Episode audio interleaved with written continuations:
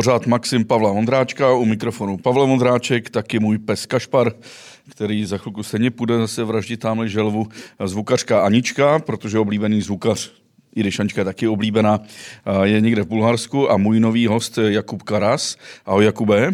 Ahoj Pavle, díky za pozvání. Jakub Karas je pilot, ale takový ten pilot, co sedí dole nebo stojí dole, protože lítá z drony.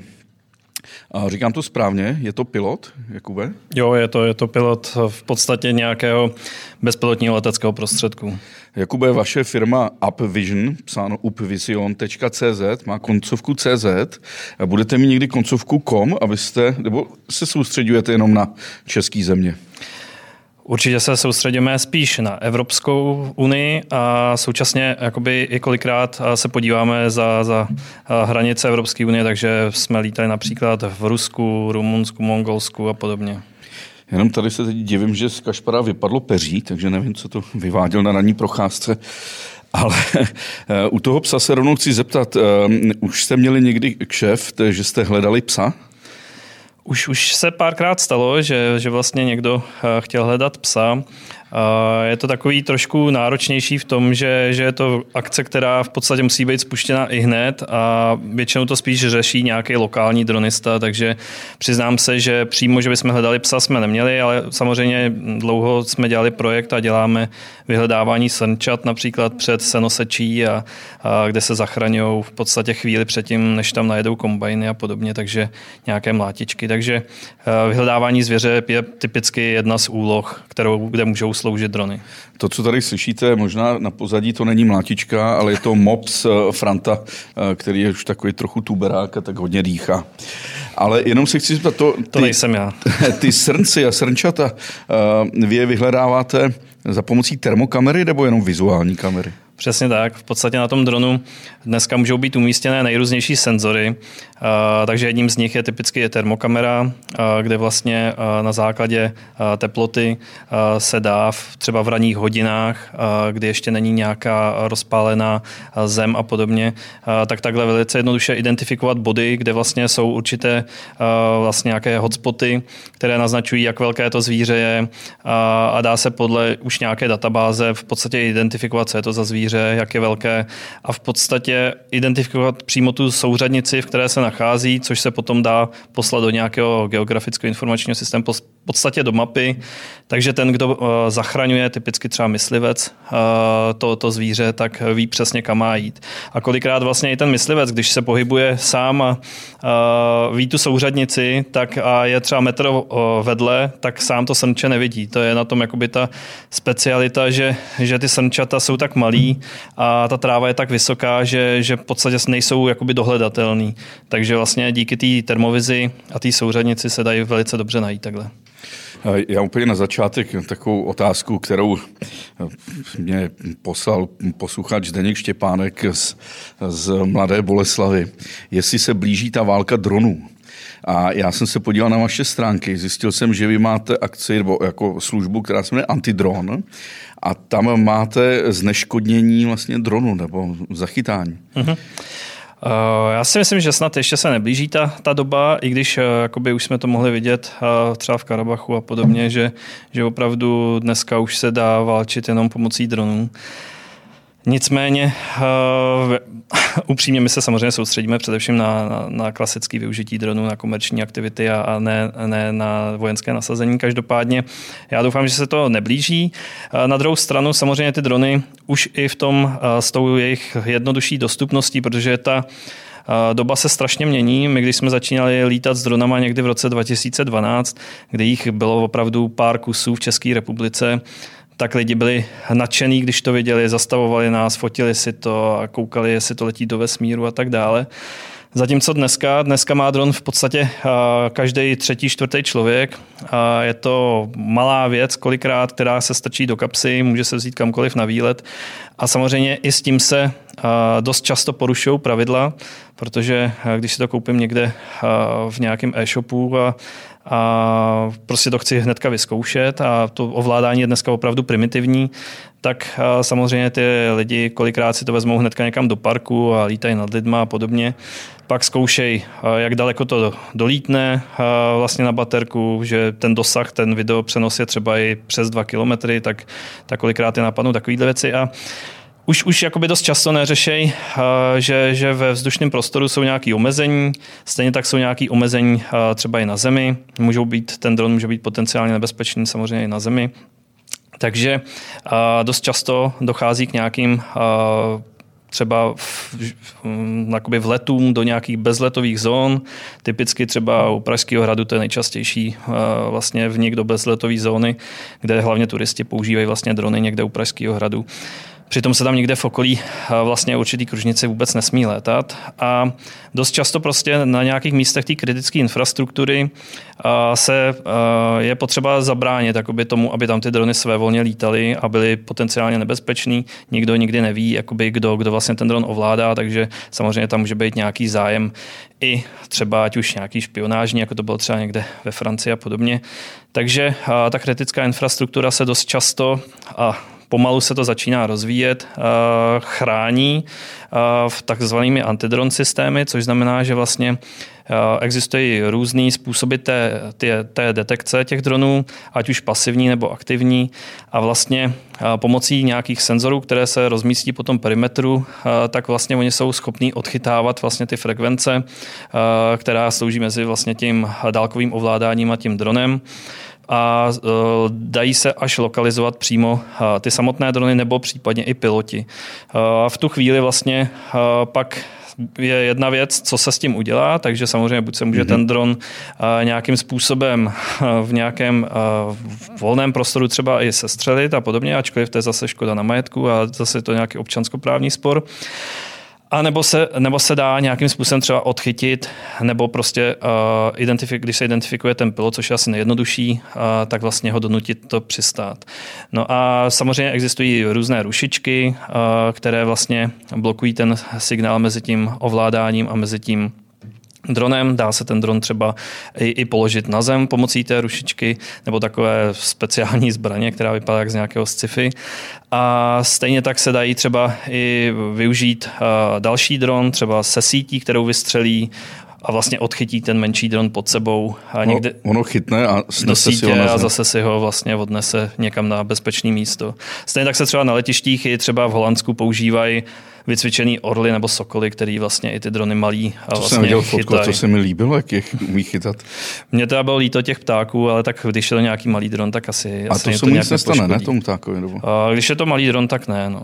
Jinak ho rozseknete. Jinak ty vrtule jsou samozřejmě s těma otáčkama docela dost nebezpečný. Pro Já jsem myslel, že oni je berou ze spoda. Jako jsou no, určitě. ale oni většinou ty vrtule jsou právě jakoby ze zhora a je to těžký jakoby, uchopit ten samotný dron nebo do něj nějakým způsobem to napálit, aby, aby spadnul. Ale třeba, třeba zrovna v Holandsku tam vytvořili dron, který vypadá jako pták, vlastně má i e, pohybuje jakoby křídly, takže není to typicky nějaký rotorový s vrtulema a přesně ho využívají, eh, že, že zahání například dravce a, a v podstatě eh, jiné ptáky a podobně, jako se používá na letištích, takže i, i takovýhle drony můžou být.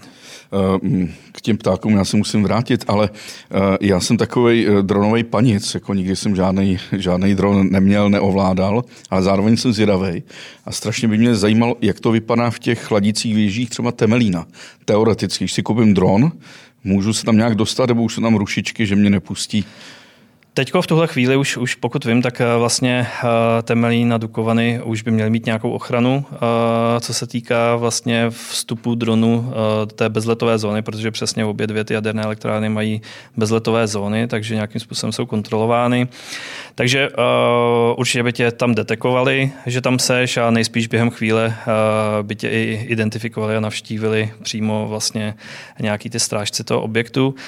Na druhou stranu eh, třeba ČES eh, zkouší nějakým způsobem eh, neustále využití dronů a třeba včetně, a včetně využití právě pro třeba monitoring podrobný těch chladicích věží, takže už, už byly projekty, kdy se létalo v té chladicí věži nebo naopak před ní a mapovalo se, jestli tam dochází k nějakým puklinám nebo termovizí, nějaký vlastně identifikace nějakých závad a podobně, takže k tomu se velice dobře dají použít. Ale ty už jsi lítal teda, vy máte povolení lítat na ty jaderním elektrárnám. Je to v podstatě vždycky, musí se to mm, takhle. My máme povolení vlastně k létání v České republice, nebo respektive teď už se tomu dá říkat v Evropské unii, protože vlastně od letošního ledna jsou nová evropská pravidla.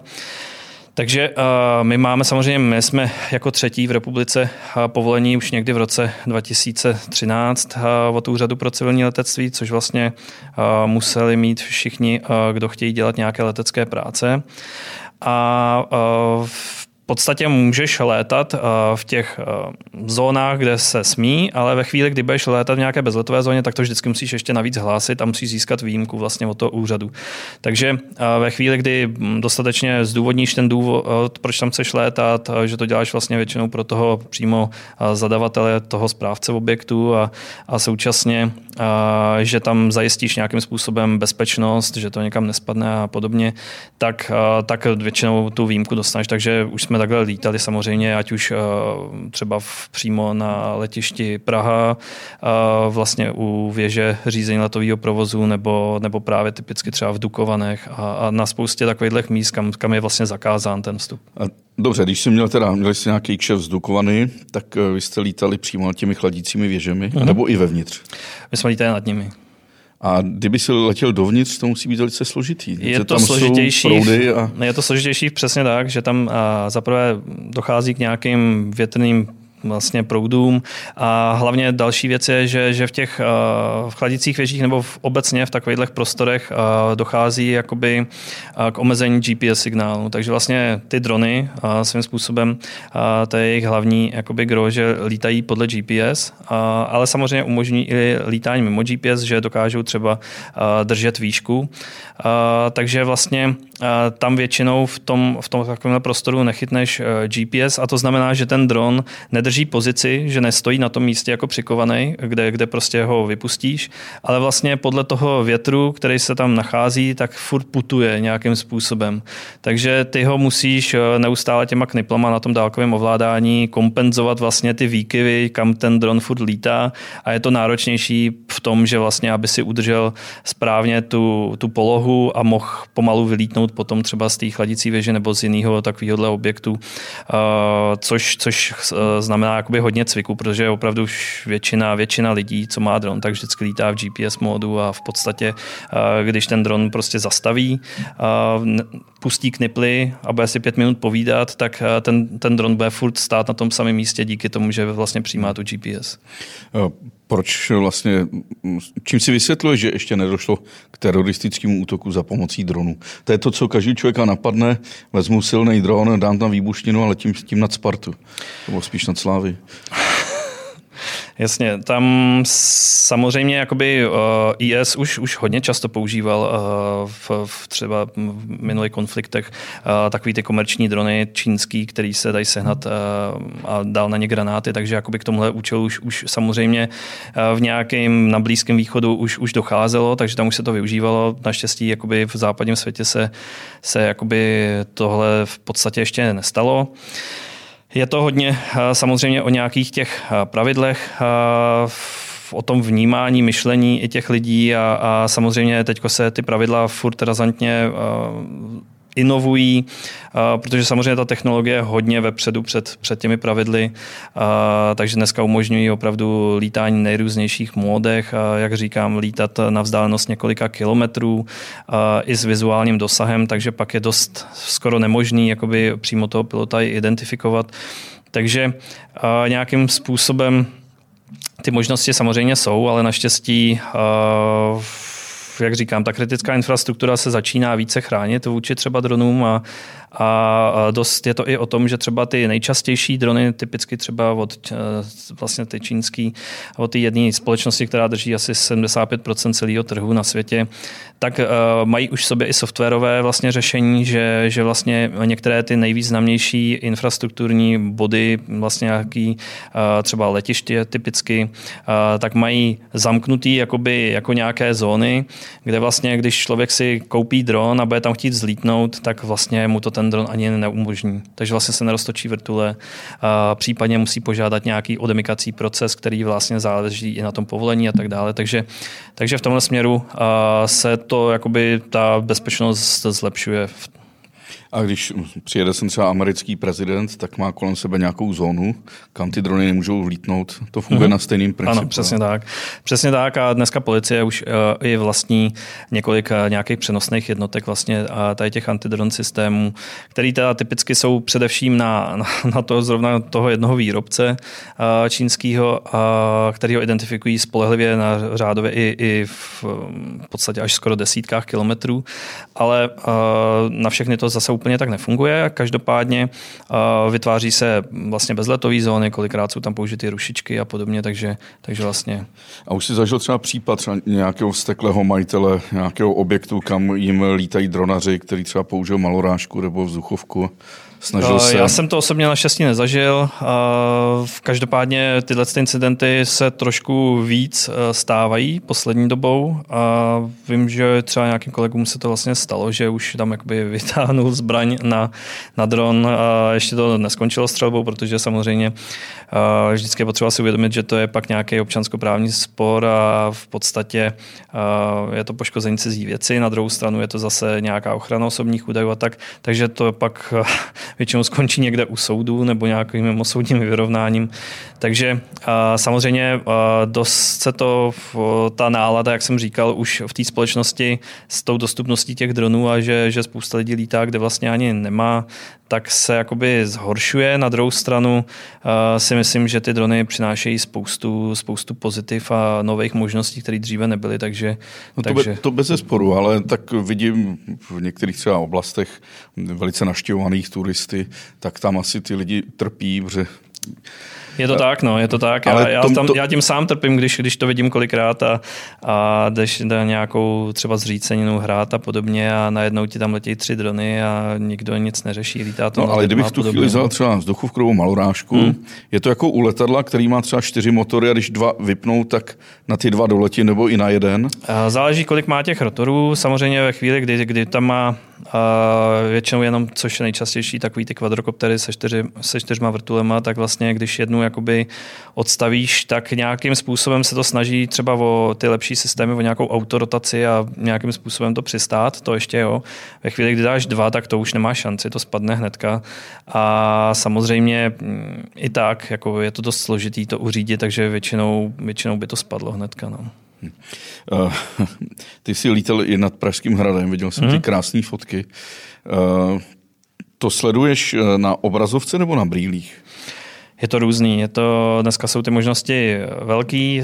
Samozřejmě sám pilot jakoby nesmí používat brýle, protože je to vlastně jakoby, pokud to nejsou nějaký závodní drony a podobně, tak pilot se má věnovat řízení. Na druhou stranu dneska jsou ty drony prostě vlastně v systému, že máš dvě ovládání, že je vlastně pilot a operátor a ten operátor vlastně většinou se stará, když, když se bavíme třeba o filmařině nebo o focení a podobně, tak se stará o tu kompozici a focení, takže vlastně on ovládá přímo ten podvěs, který je stabilizovaný pod, pod, tím, pod tím dronem, takzvaný gimbal, na který máš tu kameru která je vlastně ve všech třech osách stabilizovaná. A natáčíš si do, do stran z, nahoru dolů, vlastně hledáš tu nejlepší kompozici a ten záběr vlastně pak, pak sám pořizuješ v nejrůznějších formátech, takže v tomhle směru můžeš použít třeba nějaký monitor, tablet, anebo můžeš použít i brýle, vlastně, v kterých vidíš přímo ten pohled z té kamery, takže to se používá hodně při natáčení třeba, ať už to jsou nějaký videa, filmy a podobně, kde vlastně pak přece jenom nejseš rušený tím okolím a vidíš přímo, co ten dron snímá a ten záběr tomu, co nejvíc jakoby podřídíš. A používáte vždycky takhle technicky, co používáte, že vy máte i letadílka, jo. letadla. Jo, jo. Jak se tomu říká? Kvadroptera je teda, co má ty čtyři, že? Kvadrokoptera, to jsou vlastně, nebo koptery, to jsou vlastně všechny ty takový ty mm, v podstatě čtyřvrtu, čtyřvrtulový, pak jsou samozřejmě nějaký šestivrtulový, osmivrtulový, nehledě na to, že ty vrtule můžou být protiběžný, můžou být proti sobě. A takže jsou to v podstatě takový ty vrtulový koptery, který mají pod sebou většinou nějaký závěs pro nějaký senzor. A těch senzorů se tam můžou u těch větších kopterů vyměňovat, takže můžou se tam používat od filmařských kamer až, až po nějaký pokročilý senzory typu multispektrální, hyperspektrální kamera, termovize, laserový skener a tak dále.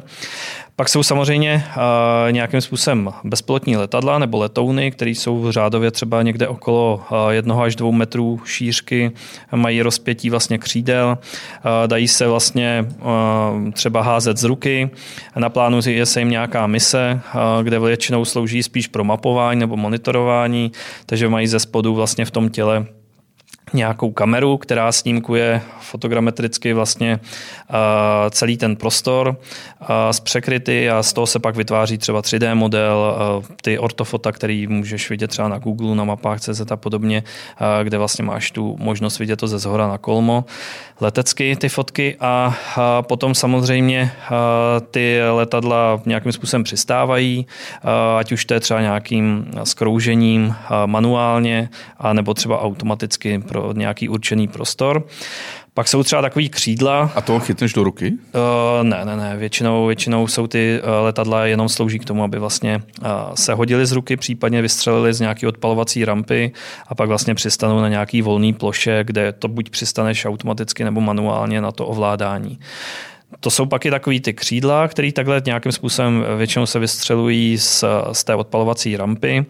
A dneska už je takový modernější hybrid, vlastně něco mezi tím, tím kopterem a to je mu vlastně tou, tím letadlem, kdy vlastně ten, to letadlo má i vrtulky navíc, který umožňují ten colmave start a, a přistání, takže vlastně kombinují ty výhody toho, že, že můžeš přistát i v nějakém špatně dostupném místě, což třeba my, když jsme lítali v Mongolsku, kde, kde jsme lítali vlastně eh, největší měděný důl eh, a eh, ten prostor byl strašně obrovský a potřebovali jsme nalítnout celý ten důl na několikrát, tak najít tam nějaký místo, protože mongolská step a v podstatě je kamenitý prostor, kde, kde prostě musíš najít nějaký mm, místo, kde, kde můžeš přistát s tím letadlem, protože to s tím klasickým kopterem to nenalítneš z hlediska toho, že to je strašně obrovský území.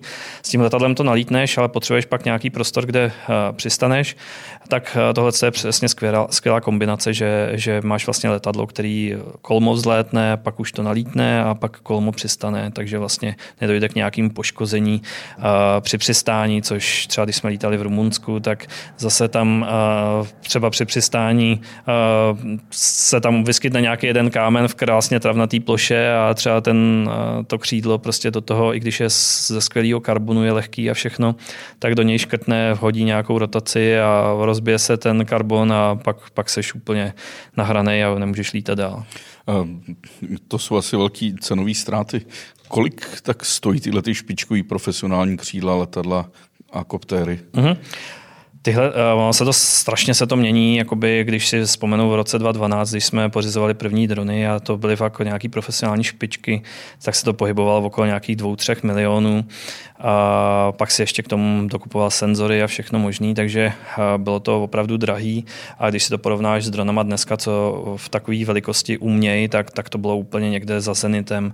Dneska se to všechno vyvinulo, má to senzory, že, že ti to samo hlásí, když máš v blízkosti strom nebo cokoliv, prostě zastaví ten dron, hlídá si uh, okolí, máš tam příjem třeba i uh, z klasických letadel, že jsou v okolí a, a podobně. Uh, takže eh, to se strašně vyvíjí a samozřejmě dneska ty drony se pořád ještě pohybují v cenových relacích, ty profesionální třeba od půl milionu až, až třeba do toho milionu, ale uh, hodně, hodně tam spíš dělají tu položku třeba ty senzory, protože uh, třeba ty laserové skenery a, a další hyperspektrální kamery a podobně, uh, tak ty ceny třeba ještě před dvouma rokama byly někde na dvou, třech milionech uh, třeba toho samotného senzoru pro ten dron, takže uh, je, to, je to hodně o takovým kompromisu kompromisu, co, co vlastně chceš s tím dronem lítat, co chceš dělat za typy výstupů a, a jaký senzory na to potřebuješ. Takže dá se spousta věcí udělat z drony za 100 tisíc, ale pro nějaký pokročilejší aplikace potřebuješ vždycky dron minimálně tak za 500 tisíc a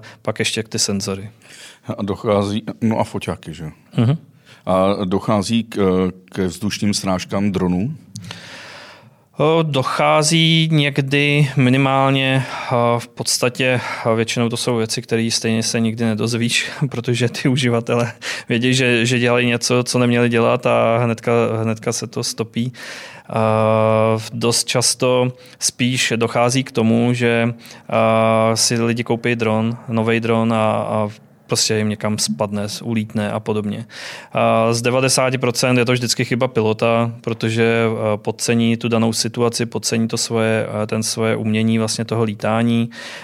Musíš v podstatě získávat nějakou praxi a, a nepokoušet hnedka na začátku prostě nějaký extrémy. Musíš, musíš sledovat počasí, jakoby já si troufnu říct, že za tu dobu, co lítáme, tak už jsem tak napůl meteorolog, protože uh, musíš prostě uh, do nekonečna, když chceš něco lítat pořádně, uh, sledovat nejrůznější zdroje dat, vlastně um, prostě nějaký meteorologický průzkum, předpovědí a tak dále. V podstatě vítr je dost kritický pro provoz dronu, uh, pak samozřejmě srážky a tak dále. A spoustakrát to jsou i třeba typy, věci typicky třeba námraza na vrtulích, že, že lidi uh, létají třeba v zimě uh, v mlze a podobně a prostě během chvilky tam mají námrazu na vrtuli a, a ten dron jde prostě automaticky dolů, protože ty vrtule to neutáhnou, takže, takže spoustakrát uh, je to prostě chybou prostě pilota, že podcení tu danou situaci a ten dron jim dost často spadne. My jsme se měli, dneska je úterý a měli jsme se potkat v pondělí, ale ty jsi mě požádal, že v pondělí bude hezké počasí. Bylo opravdu tak krásně? Bylo krásně. V podstatě celý tenhle týden je takový abnormální, že, že je krásný počasí, to se jakoby dost často nestává. Dneska že je 7. září tedy. Ano. To se dost často nestává, že opravdu vyjde celý týden, obzvlášť v tomhle čase, někdy na přelomu září, říjen, kdy už, kdy už v podstatě už se blíží podzim a jsou ranní mlhy a podobně. Takže eh, že by bylo takhle v kuse krásný počasí, takže eh, my se toho vždycky snažíme eh, využít, protože těch letových dnů není příliš mnoho, dost často jsou prostě nárazový, takže něco děláš v pondělí, něco v pátek, něco třeba i o víkendu. Takže ve chvíli, kdy, kdy prostě nějakým způsobem za sebou ví takhle pěkně počasí, tak je potřeba lítat a my musíme pořád lítat. A i pro vás platí jako pro některé lesce po horách, že září je to nejlepší období, kdy ta krajina je v podstatě zbavená vlhkosti, má ty nejdelší e, dohledy. Jo, není to jako v létě nebo na jaře, kdy pořád jsou mraky?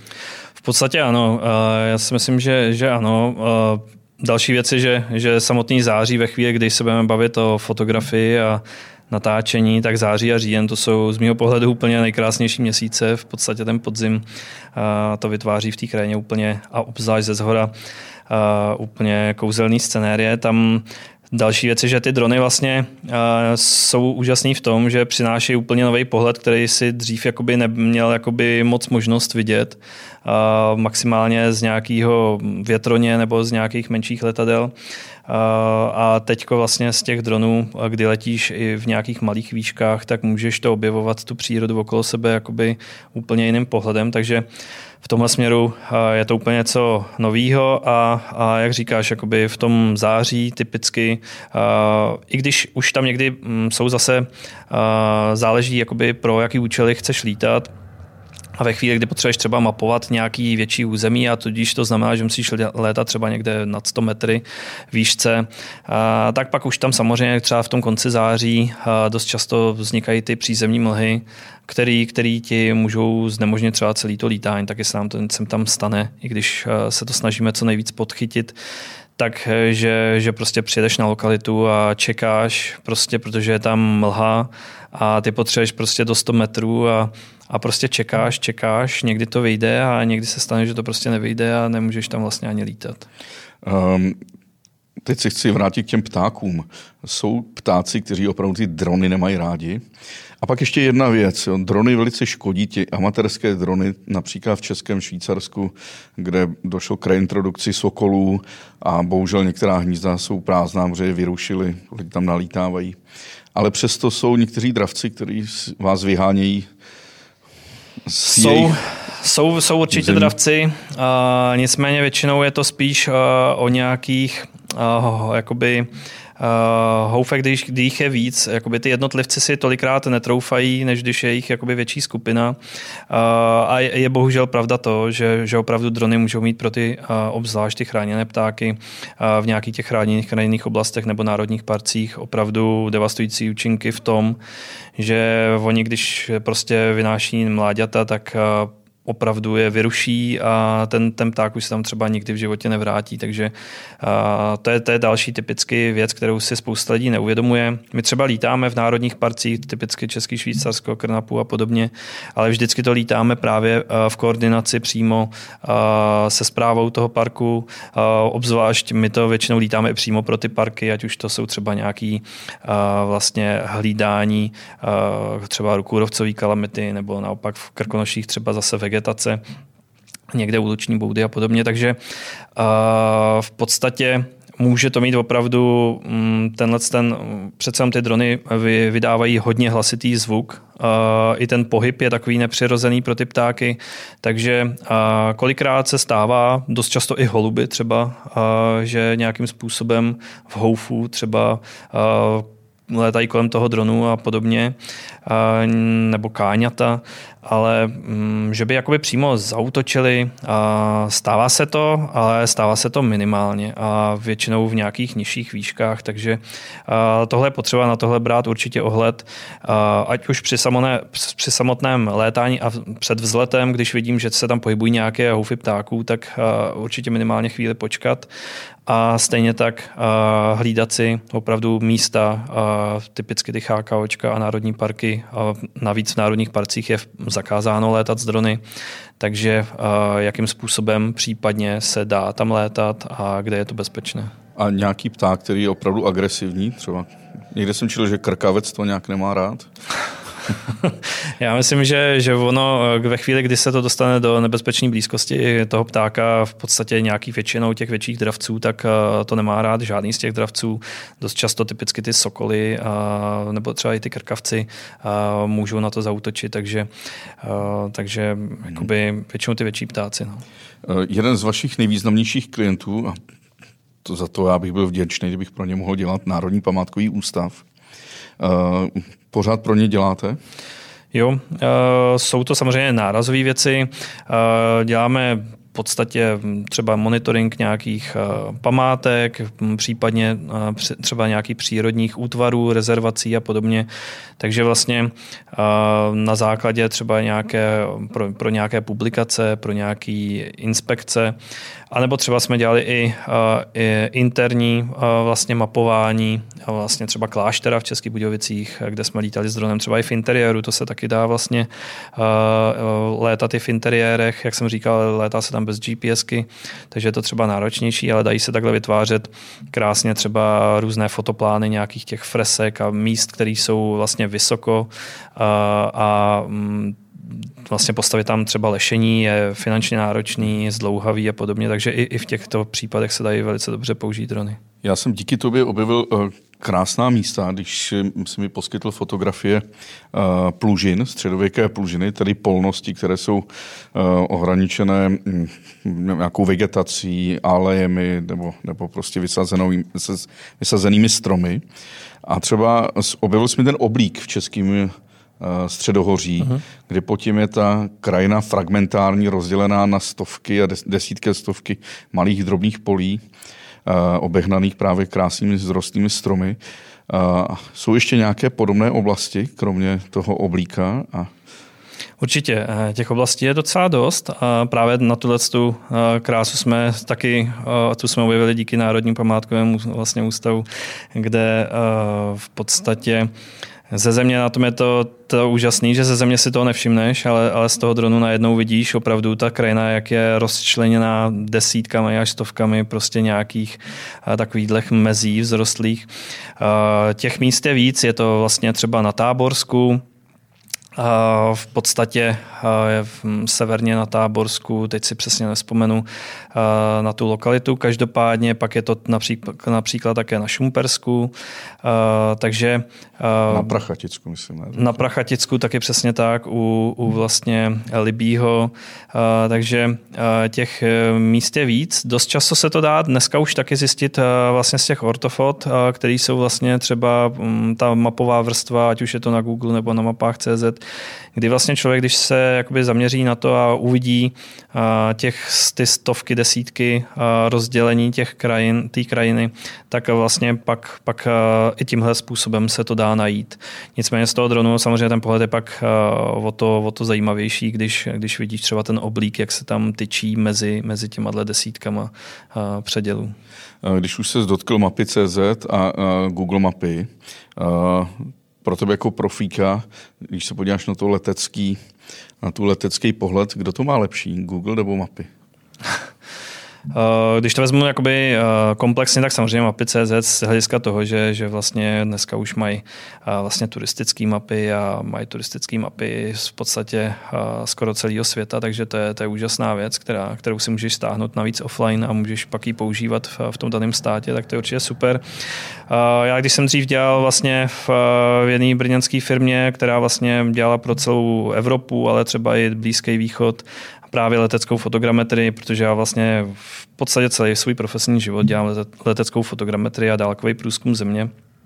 Tak vlastně jsme ty mapy, ty ortofota lítali jak pro Google, tak pro mapy CZ, takže, takže jsem v tom neměl jakoby nějaký rozdíl. A, takže... Já jsem myslel, že to snímkuje letadlem. Jo, jo, právě, právě, že jsme to, to se dřív lítalo letadlem, a, takže my jsme to třeba zpracovávali přímo a, a kolegové, vlastně ta firma měla asi nějakých sedm letadel a, pilotovaných s velkoformátovými kamerama, takže vlastně... Ale já mám pořád pocit, že ty mapy to mají takový jako lepší, lepší lepší barevnost, ty hmm. letecký snímkování. Jo, určitě. Že to Google taky jako odfláklý.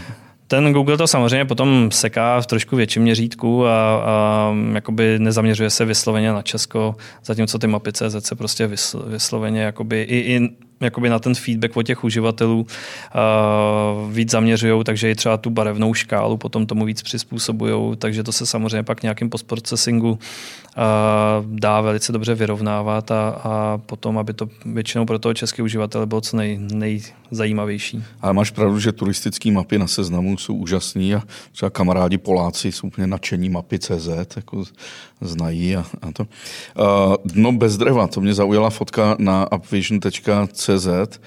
Co jste snímkovali na dně rybníka bez drev? No v podstatě uh, to je docela taková zajímavá úloha, že, že vlastně dost často uh, rybníky se samozřejmě nějakým časem zanáší dno, uh, jsou tam nějaké sedimentace, prostě usazují se tam, zabahňují se ty rybníky. Za prvý na jednu stranu nevíš třeba kolikrát, jak, jak to dno vlastně vypadá, zjistíš to jedině ve chvíli, kde je výlov, třeba v jeho českých rybnících. Takže tam je ideální v tu chvíli, kdy, kdy proběhne ten výlov, tak vlastně na, zmapovat celý to území, protože vlastně ta voda mm, celá se vlastně odteče pryč a zbývá maximálně v jednom malém místě. A na základě toho vlastně, když to nalítneš fotogrametricky, tak vytvoříš digitální model vlastně toho terénu, takže vlastně digitální model celého toho dna, takže dokážeš udělat třeba nějakou vrstevnicovou mapu a zjistíš přesně, v kterých místech je jakoby nejhlubší dno, kde, kde je jaká prostě výška dna. A stejně tak zjistíš vlastně, když tohle to uděláš třeba hm, zase na přes rok, nebo záleží jak jde, někde jsou třeba jednou za dva roky výlovy, uh, tak když to uděláš znova, tak vlastně uvidíš, když to porovnáš ty dva modely uh, mezi sebou, tak zjistíš, že tam prostě vzniklo nějaký větší zabahnění a v kterých místech se to nejvíc usazuje, takže v tom místě potom třeba se mu to může víc vybagrovat a prostě v těch konkrétních místech se tomu věnuješ víc a nějakým způsobem odtěžuješ třeba to a, a, a víš to takhle ideálně hnedka z toho dronu, protože to je věc, kterou zjistíš třeba během řádově dvou dnů. A ty vidíš i ryby z výšky? Ne, nevidím ryby. No ne, protože když se dívá třeba z mostu, tak člověk vidí někde hejna ryb. Jasně, když bychom, když bychom lítali v nějakém vysokém rozlišení, což samozřejmě s dronama je taky možný, jsou, jsou aplikace, kde lítáme třeba 3-5 mm rozlišení, vlastně obrazový rozlišení, že vidíš 3 mm jeden pixel, tak vlastně pak i ty ryby seš schopný vidět samozřejmě, ale pak, pak je otázka, jestli, jestli takovouhle aplikaci potřebuješ. Tak pak sam... rybáři určitě, že jo? Když jsou na velkým rybníku, jak neví, kam to mají Jasně, nahodit. No, tak samozřejmě dá se, dá se takovýhle spousta uh, možností vymýšlet. Uh, každopádně pak většinou vždycky skončíš na tom, jestli je to efektivní a jestli se to vyplatí. No tak hm, koníček není nikdy efektivní. Že? Prosím tě, eh, letecká archeologie, byl jsi někdy u nějakého významného objevu? Přiznám se, že významný určitě ne, nicméně taky leteckou archeologii děláme. Dělá se to hodně často právě pomocí třeba toho laserového skeneru, kde vlastně ten, ten laserový skener umožňuje to, že vlastně on nějakým způsobem rozmetá paprsek laseru a vlastně vytváří se takzvaný bodový mračno, takže vlastně celý digitální model ve strašné hustotě v milionech bodů, třeba za jednu sekundu a vlastně ty potom máš možnost, protože eh, ten laser prostě nějakým způsobem frekvencí eh, se dá odfiltrovat eh, různý, různý úrovně třeba vegetace, takže je možný vlastně, když odfiltruješ celou zeleň, zjistit, jak vypadá ten povrch přímo pod tím lesem třeba typicky. A jsou, jsou takovýhle spousta takových míst, nějakých nalezišť, kde vlastně potřebuješ, nebo ve chvíli, kdy odfiltruješ tu zeleň, kterou vlastně ty přes ní nevidíš ve chvíli, kdy jsi v tom terénu, tak a vidíš čistě jenom ten terén, tak tam najednou začnou se ti rýsovat prostě nějaký rýhy, mohyly a podobně. Takže velice, velice zajímavě se dá takhle zjistit pod tou vegetací, že tam dřív bylo třeba nějaký hradiště a podobně, takže i toto se dá velice dobře využít. A kdo je ještě eh, vaším dalším velkým klientem, kromě památky ústavu, třeba ředitelství silnic, dálnic? Nebo... Řešíme spousty projektů. Vlastně my hodně se specializujeme na, na výzkumné projekty, ta, takže i, i jakoby hledáme možnosti nových druhů aplikací, kde se ty drony dají využít, takže typicky jsme dělali různý, různý testování třeba pro ředitelství silnic a dálnic, pro zprávu železnic, uh, pro spoustu jakoby správců třeba těch liniových uh, komunikací, třeba i pro ČES, eh, pro ČEPS a tak dále, prostě eh, eh, nějakým způsobem nejrůznější typy inspekcí, monitoringu, identifikací nějakých závad, ať už to je třeba na mostech, nebo, nebo třeba co je takový zajímavý, co si člověk taky těžko představí, že vlastně pomocí toho dálkového průzkumu země děláme třeba pro výzkumný ústav meliorace a ochrany půdy, mapujeme různá území třeba na Vysočině, a vlastně v určitých, za určitých podmínek, hlavně klimatických a po třeba deštích a podobně, je viditelný díky tomu dálkovému průzkumu země vlastně linie drenážních systémů, takže vlastně v podstatě trubky starý prostě z komunismu, který většinou, který už třeba dost často i jsou nefunkční a jsou třeba i třeba půl metr až metr pod zemí mm-hmm. a ve spoustě případů nikdo neví, kde jsou jsou uložený, tak díky tomu dálkovému průzkumu země za určitých podmínek jsou pak viditelný a dá se tedy velice dobře je identifikovat, případně pak opravovat, výjímat a tak dále, což, což je jakoby velký problémy do budoucna u zemědělských ploch, protože, jak říkám, jakoby většinu těch systémů nikdo neví, kde je, případně ví, kde je, ale oni dost často nějaký ty plány prostě z 60. let neodpovídají realitě a prostě ty systémy tam jsou úplně jinak. Do toho se zanášejí, vytvářejí se tam nějaký mokřady a podobně těma poruchama a vlastně svým způsobem ten majitel toho pozemku je za ně i odpovědný, ale on neví, kde ty trubky jsou takže vlastně pomocí takhle toho dálkového průzkumu a dronů třeba se dají velice dobře identifikovat. Jaký může být největší rozlišení při ortofotomapách? Je to, jak říkám, jakoby v řádech, eh, třeba může to být i milimetr. Fakt až na milimetr detail. Mm, závisí potom, samozřejmě je to spojený s tou letovou výškou, takže ve chvíli, kdy budu lítat třeba milimetr, tak samozřejmě ta výška bude jenom řádově několik metrů toho, toho letu, toho dronu. Ale eh, když to vezmu jakoby obecně, tak eh, třeba družice, komerční družice, ty ti eh, umožní nějaké rozlišení až 30 cm na pixel, zatímco klasické letadlo, to ještě donedávna bylo většinou tak do nějakých 5 cm na pixel, teď už se zlepšilo a třeba i v nějakých případech, ale někde to prostě není možný, třeba v Praze a podobně, kde nesmíš létat nízko, tak třeba až do 2 cm a s tím dronem můžeš jít až do těch milimetrů. Mhm. No, pár termínů, co to je UTM? UTM, tak to je Unmanned Traffic Management System, je to vlastně uh, způsob, uh, jak by se měli uh, do budoucna, nebo hlavně už v Americe se to začíná mnohem víc využívat, vlastně kontrolovat provoz dronů. Takže vlastně je to něco, nějakým způsobem, když si to představíš, máš mobilní aplikaci a v ní máš prostě mapu, kde, kde jsou všechny možné ty zóny, kde, kde se nesmí lítat a podobně. A ty ve chvíli, kdy budeš chtít někde lítat, tak tam prostě vytvoříš jednoduše letový plán, pošleš ho autoritě letecký, takže většinou úřadu pro civilní letectví, případně řízení letového provozu. Oni se na to podívají, buď to ti ho schválej, tak ti hnedka přijde zpráva, že, že ho máš přijatý a že v tom daném místě podle těch tvých parametrů můžeš lítat mm. a zároveň jakoby se svým způsobem ten prostor za, zabukuje, takže každý jakoby svým způsobem ví, že, že v tomhle prostoru lítá tenhle ten dron a ty budeš ještě do budoucna sdílet svoji polohu. K tomu to je to určený, že ty drony vlastně stejně a nakonec to skončí tak, že budou sdílet svoji polohu v reálném čase, takže bude tam možnost, ať už pro ty letecké autority, policie a podobně, zjišťovat, kde vlastně je ten nelegální provoz. Takže k tomu slouží jakoby ten, eh, ten UTM, který vlastně, eh, říkám, v Americe už eh, je v podstatě se zavádí, v Evropě se pod názvem USpace také začíná, už je pro něj nařízení a v roce 2023 by se měl začít implementovat, nicméně bude to ještě chvíli trvat. Takže je to takový budoucí způsob, jak se vlastně budou drony vůbec pohybovat. Pak ještě další termín geofencing.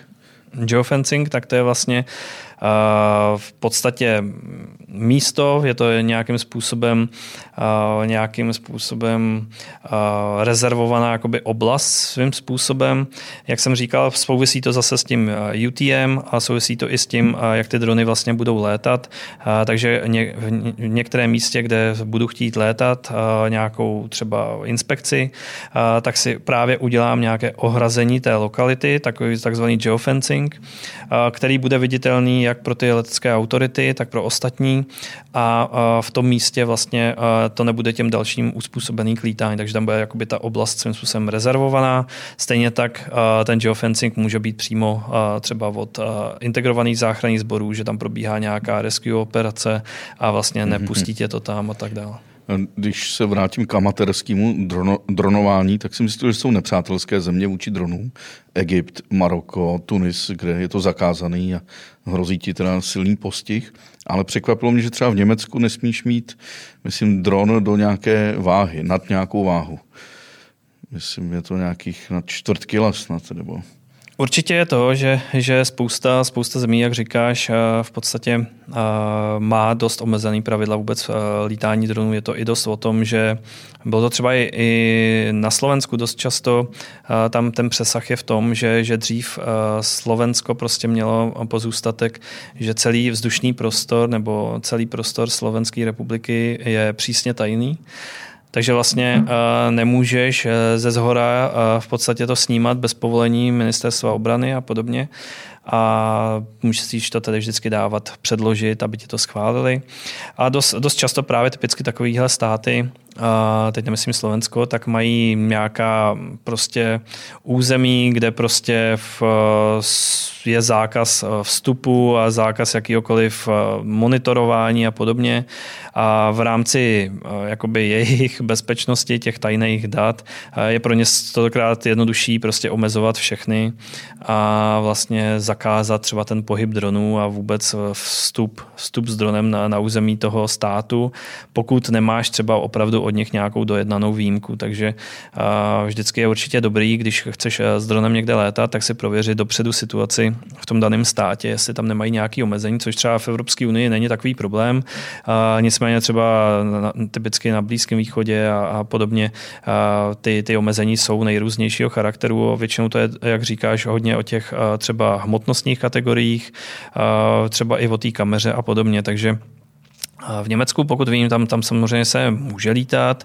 A tím, že teď vlastně ta nová evropská legislativa, tak jsou tam samozřejmě omezení několik kategorií. Ona je vlastně teď jsou tři kategorie otevřená, certifikovaná, specifická. Ta otevřená v podstatě se týká všech, hlavně kdo, kdo si koupí ten malý dron a chtějí s ním fotit, natáčet takže jsou tam samozřejmě nějaká omezení, nesmíš lítat nad lidma a podobně.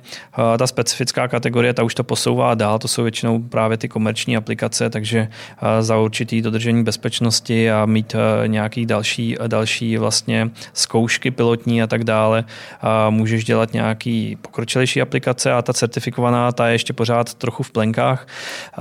Nicméně už, už za dva roky v podstatě se předpokládá, že v Evropské unii budou první drony, které budou převážet osoby, takže, takže takže pro, pro tyhle ty drony typicky je ta kategorie a stejně tak, že budou probíhat nějaký delivery mise, ať už třeba medical nebo, nebo podobně, kdy se budou přenášet nejrůznější způsoby eh, nějakých dodávek. Eh, takže eh, to je takový asi největší teďko módní část, kam se drony posouvají. No to chápu, jako dodávání malých balíčků, léků, třeba pro země jako Kazachstán, Mongolsko, to asi je celku nutný, ale ty si řekl, že se budou přenášet osoby, že třeba za 15 let bude Uber, co si mě vyzvedne, nastoupím do klece a odveze mě třeba Jo, do Kauflandu. Uh, urč, no, tak nevím, jestli zrovna síť Kaufland to bude mít, ale uh, každopádně to uh, určitě Uh, Uber vlastně tuhletu vizi už, už měl uh, před několika lety a vlastně v Los Angeles uh,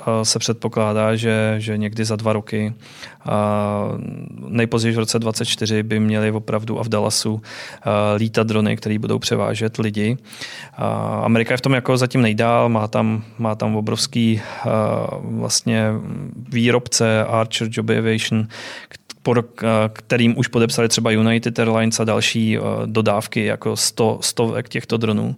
Takže vlastně jsou, jsou to většinou drony, které budou přepravovat dvě až čtyři osoby, většinou na nějakých třeba 100 kilometrů budou dost často třeba fungovat mezi ostrovama, třeba v New Yorku a podobně, nebo v Angels. Uh, takže je to, jakoby, bude to takový efektivnější způsob dopravy, nějaký vnitrostátní, uh, mezi nějakýma třeba místem hlavně v městech, samozřejmě v městském prostředí, kde eh, dochází k eh, velkým zácpám a podobně, a aby to ulevilo eh, tom, té pozemní dopravě. Zároveň je to svým způsobem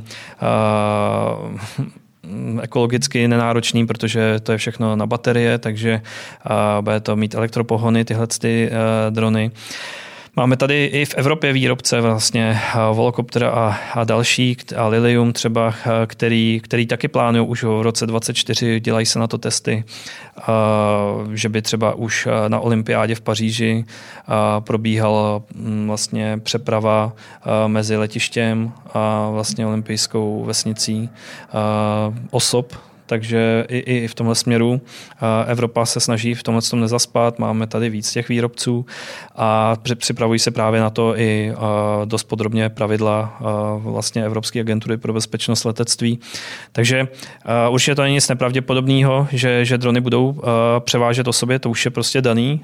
V určitých místech to bude fungovat. Samozřejmě Teď se to jenom eh, řeší tak, aby to eh, dávalo biznisově smysl a aby, aby to nebylo jenom nějaký high-level služba pro ty nejbohatší, což samozřejmě pak by bylo vnímané dost negativně, takže, takže aby to byla pokud možno eh, svým způsobem další z možných alternativ. Přesně jak si říkal ten Uber, to měl tak, že prostě buď si vybereš, že někam dojedeš autem na nějaký pře, přestupní místo, tam potom přelítneš dronem na letiště a pak už, už si zařídíš zařídíš jakoby tu další část toho transportu, takže uh, bude to jakoby víc uh, dělat nějaký to portfolio těch nejrůznějších přepravních služeb a to delivery, jak, jak si říkal, tak vlastně to už, to už jakoby i ve spoustě státech běží a dokonce i v Evropě. Samozřejmě třeba uh, někde v Rwandě a, a vlastně v Nigérii, třeba v Africe, tak tam, tam ten smysl je nepopíratelný, tam je obrovský, protože tam prostě ten dron to, to co urazí za, za ty dvě hodiny s těma lékama, s krví a dalšíma vzorkama, tak to prostě tam trvá v těch místech bez infrastruktury třeba dva dny.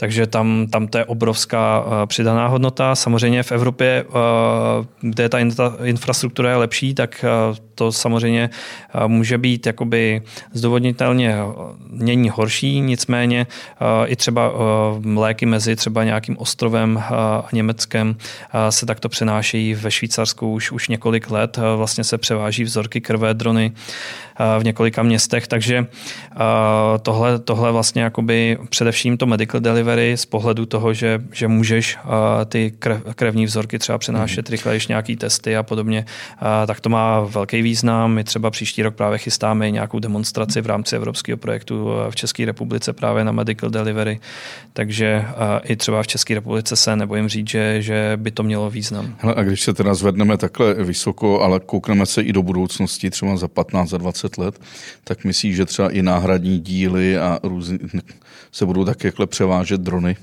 že já si to myslím, nebude že, tak prázdné. Já si myslím, že to samozřejmě ten, ten vzdušný prostor taky má nějaké limity a že, že to nemůže být i z hlediska nějakého vizuálního a zvukového smogu. No, tak se udělá dálnice vzdušná. Jasně, takže, takže přesně budou fungovat nějaký koridory, kde prostě ty drony se budou pohybovat. A budou tam, typicky si dokážu představit, že, že v Čechách budou nějaký překladiště, kde se budou těma koridorama přepravovat různé věci, ale nedokážu si určitě představit úplně, že, že by opravdu ti dron salzy prostě přines někam na staré město prostě tvojí zásilku, to, to si jako nedokážu představit. To asi, asi ten účel nemá a spíše je potřeba nějak efektivně tyhle transportní procesy uh, vymyslet, ale, ale v České republice úplně to koncový, eh, to koncový jakoby dostat to k tomu zákazníkovi bude těžší. Samozřejmě ve chvíli, kdy se budeme bavit někde eh, o Šumavě, o nějakých eh, méně dostupných oblastech, tak tam to třeba může mít smysl, že opravdu takhle budeš nějakým způsobem posílat ať už poštu nebo prostě zásilky typicky zdravotnických potřeb a podobně. Takže tam to, tam to může mít určitě smysl. Hele, je nějaká firma, jako třeba před pár lety Tesla bylo zjevení na tom automobilovém trhu, nějaká takováhle velká firma, firma, která se začíná věnovat eh, dronům pro lidi a přenose zboží, třeba i v rámci automobilek, že se přešaltují na tohle? Určitě uh, hodně, hodně těch automobilek, typicky třeba Hyundai, uh, další v podstatě se věnují tady Airbus samozřejmě, klasicky ty výrobci letadel, takže Airbus, Boeing, Bell, vrtulníků a tak další, tak ty se věnují přesně tady těm dronům pro přepravu osob. A pak tam jsou samozřejmě další firmy, typicky třeba Google. Google má pod sebou vlastně firmu Wing, kterou založil už před několika lety a třeba typicky v Austrálii přenáší opravdu spousty nákupů a podobně pomocí dronů.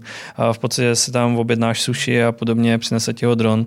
Takže uh, tam samozřejmě tyhle ty státy, typicky třeba ta Austrálie nebo třeba ten Wing funguje třeba i ve Finsku, uh, stejně tak i v Americe, tak ve chvíli, kdy tam máš prostě takovou tu, tu, to prostředí, to městský, že tam jsou opravdu nějaké části, mm, nemáš to prostě intenzivní zástavu nějakého sídliště, ale máš tam jakoby jednotlivý domy a, a tak to tam může fungovat velice jednoduše a efektivně a, a třeba ten Wing od toho Google tam má v podstatě tisícovky pohybů za týden. Hm. Jedny z posledních otázek, Jakube, jaký největší chyby dělají lidi, amatéři, když si chtějí koupit dron, aby si dělali hezké fotky, krajiny, svého domu. Jasně. Třeba kupují levné, levné, zbytečně Určitě, levné. určitě. Je to hodně o tom si zjistit, uh, už dopředu vědět, jakoby, na co ten dron chci, takže ve chvíli, kdy ho chci na nějaký focení, uh, stejně tak natáčení, tak bych uh, měl hledat aspoň minimálně nějaký parametry toho senzoru, uh, jaký, jaký budou ideální pro to, pro to tvoje natáčení, takže jaký má rozlišení, uh, samozřejmě potom i spolehlivost toho samotného dronu, protože, jak říkám, některý uh, deklarují, že mají nějakou výdrž baterií, uh, ale pak s tím lítáš nakonec nakonec pět minut a seš rád a, a zatímco dron o pár tisíc dražší eh, ti vydrží třeba 20 minut, takže pak můžeš udělat úplně, úplně jiné věci s ním, takže je to o tom uh, rozmyslet si, na jaký účel ten dron chci, a jaký ten dron má parametry, eh, ten jeho senzor. A pak samozřejmě je to hodně o tom uh, taky mít nějakou trpělivost a počkat si uh, třeba typicky při tom focení na, na nějaké dobré podmínky, ne prostě vylítnout uh, bezprostředně i hned, ale počkat si na nějaký počasí, na nějakou atmosféru. Většinou samozřejmě typicky, když jsme lítali pro Czech turismu několik kampaní, tak si prostě lítal jedině ráno nebo večer a musíš si počkat počkat na tu, prostě na tu zlatou hodinku a podobně.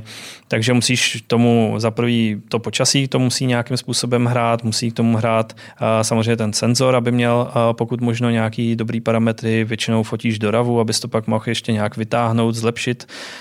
Takže takže jakoby těch věcí třeba typicky pro to focení, jak, to, jak tomu podřídit, aby to bylo co nejlepší ten výsledek, tak je, je dost. A pak samozřejmě další věc je, že takový ty typické chyby jsou jak jsem říkal, taky v tom, kde lítáš a v jakém prostoru a co se týká těch pravidel a podobně.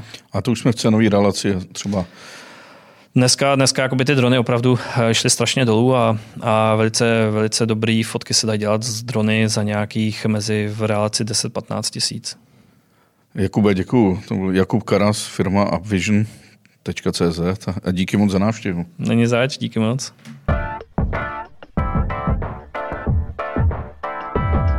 Jakube, ukratí někdy dron, třeba při přistání PES, že se Pes nám naštěstí neukrát, psů nás, nás hodně doutočilo, ale stalo se nám, že když jsme měli fotit macochu, šli jsme na obhlídku, tak vlastně jsme se vrátili k, vybí, k vybí, vybílenému autu, kde jsme měli techniku asi za půl milionu.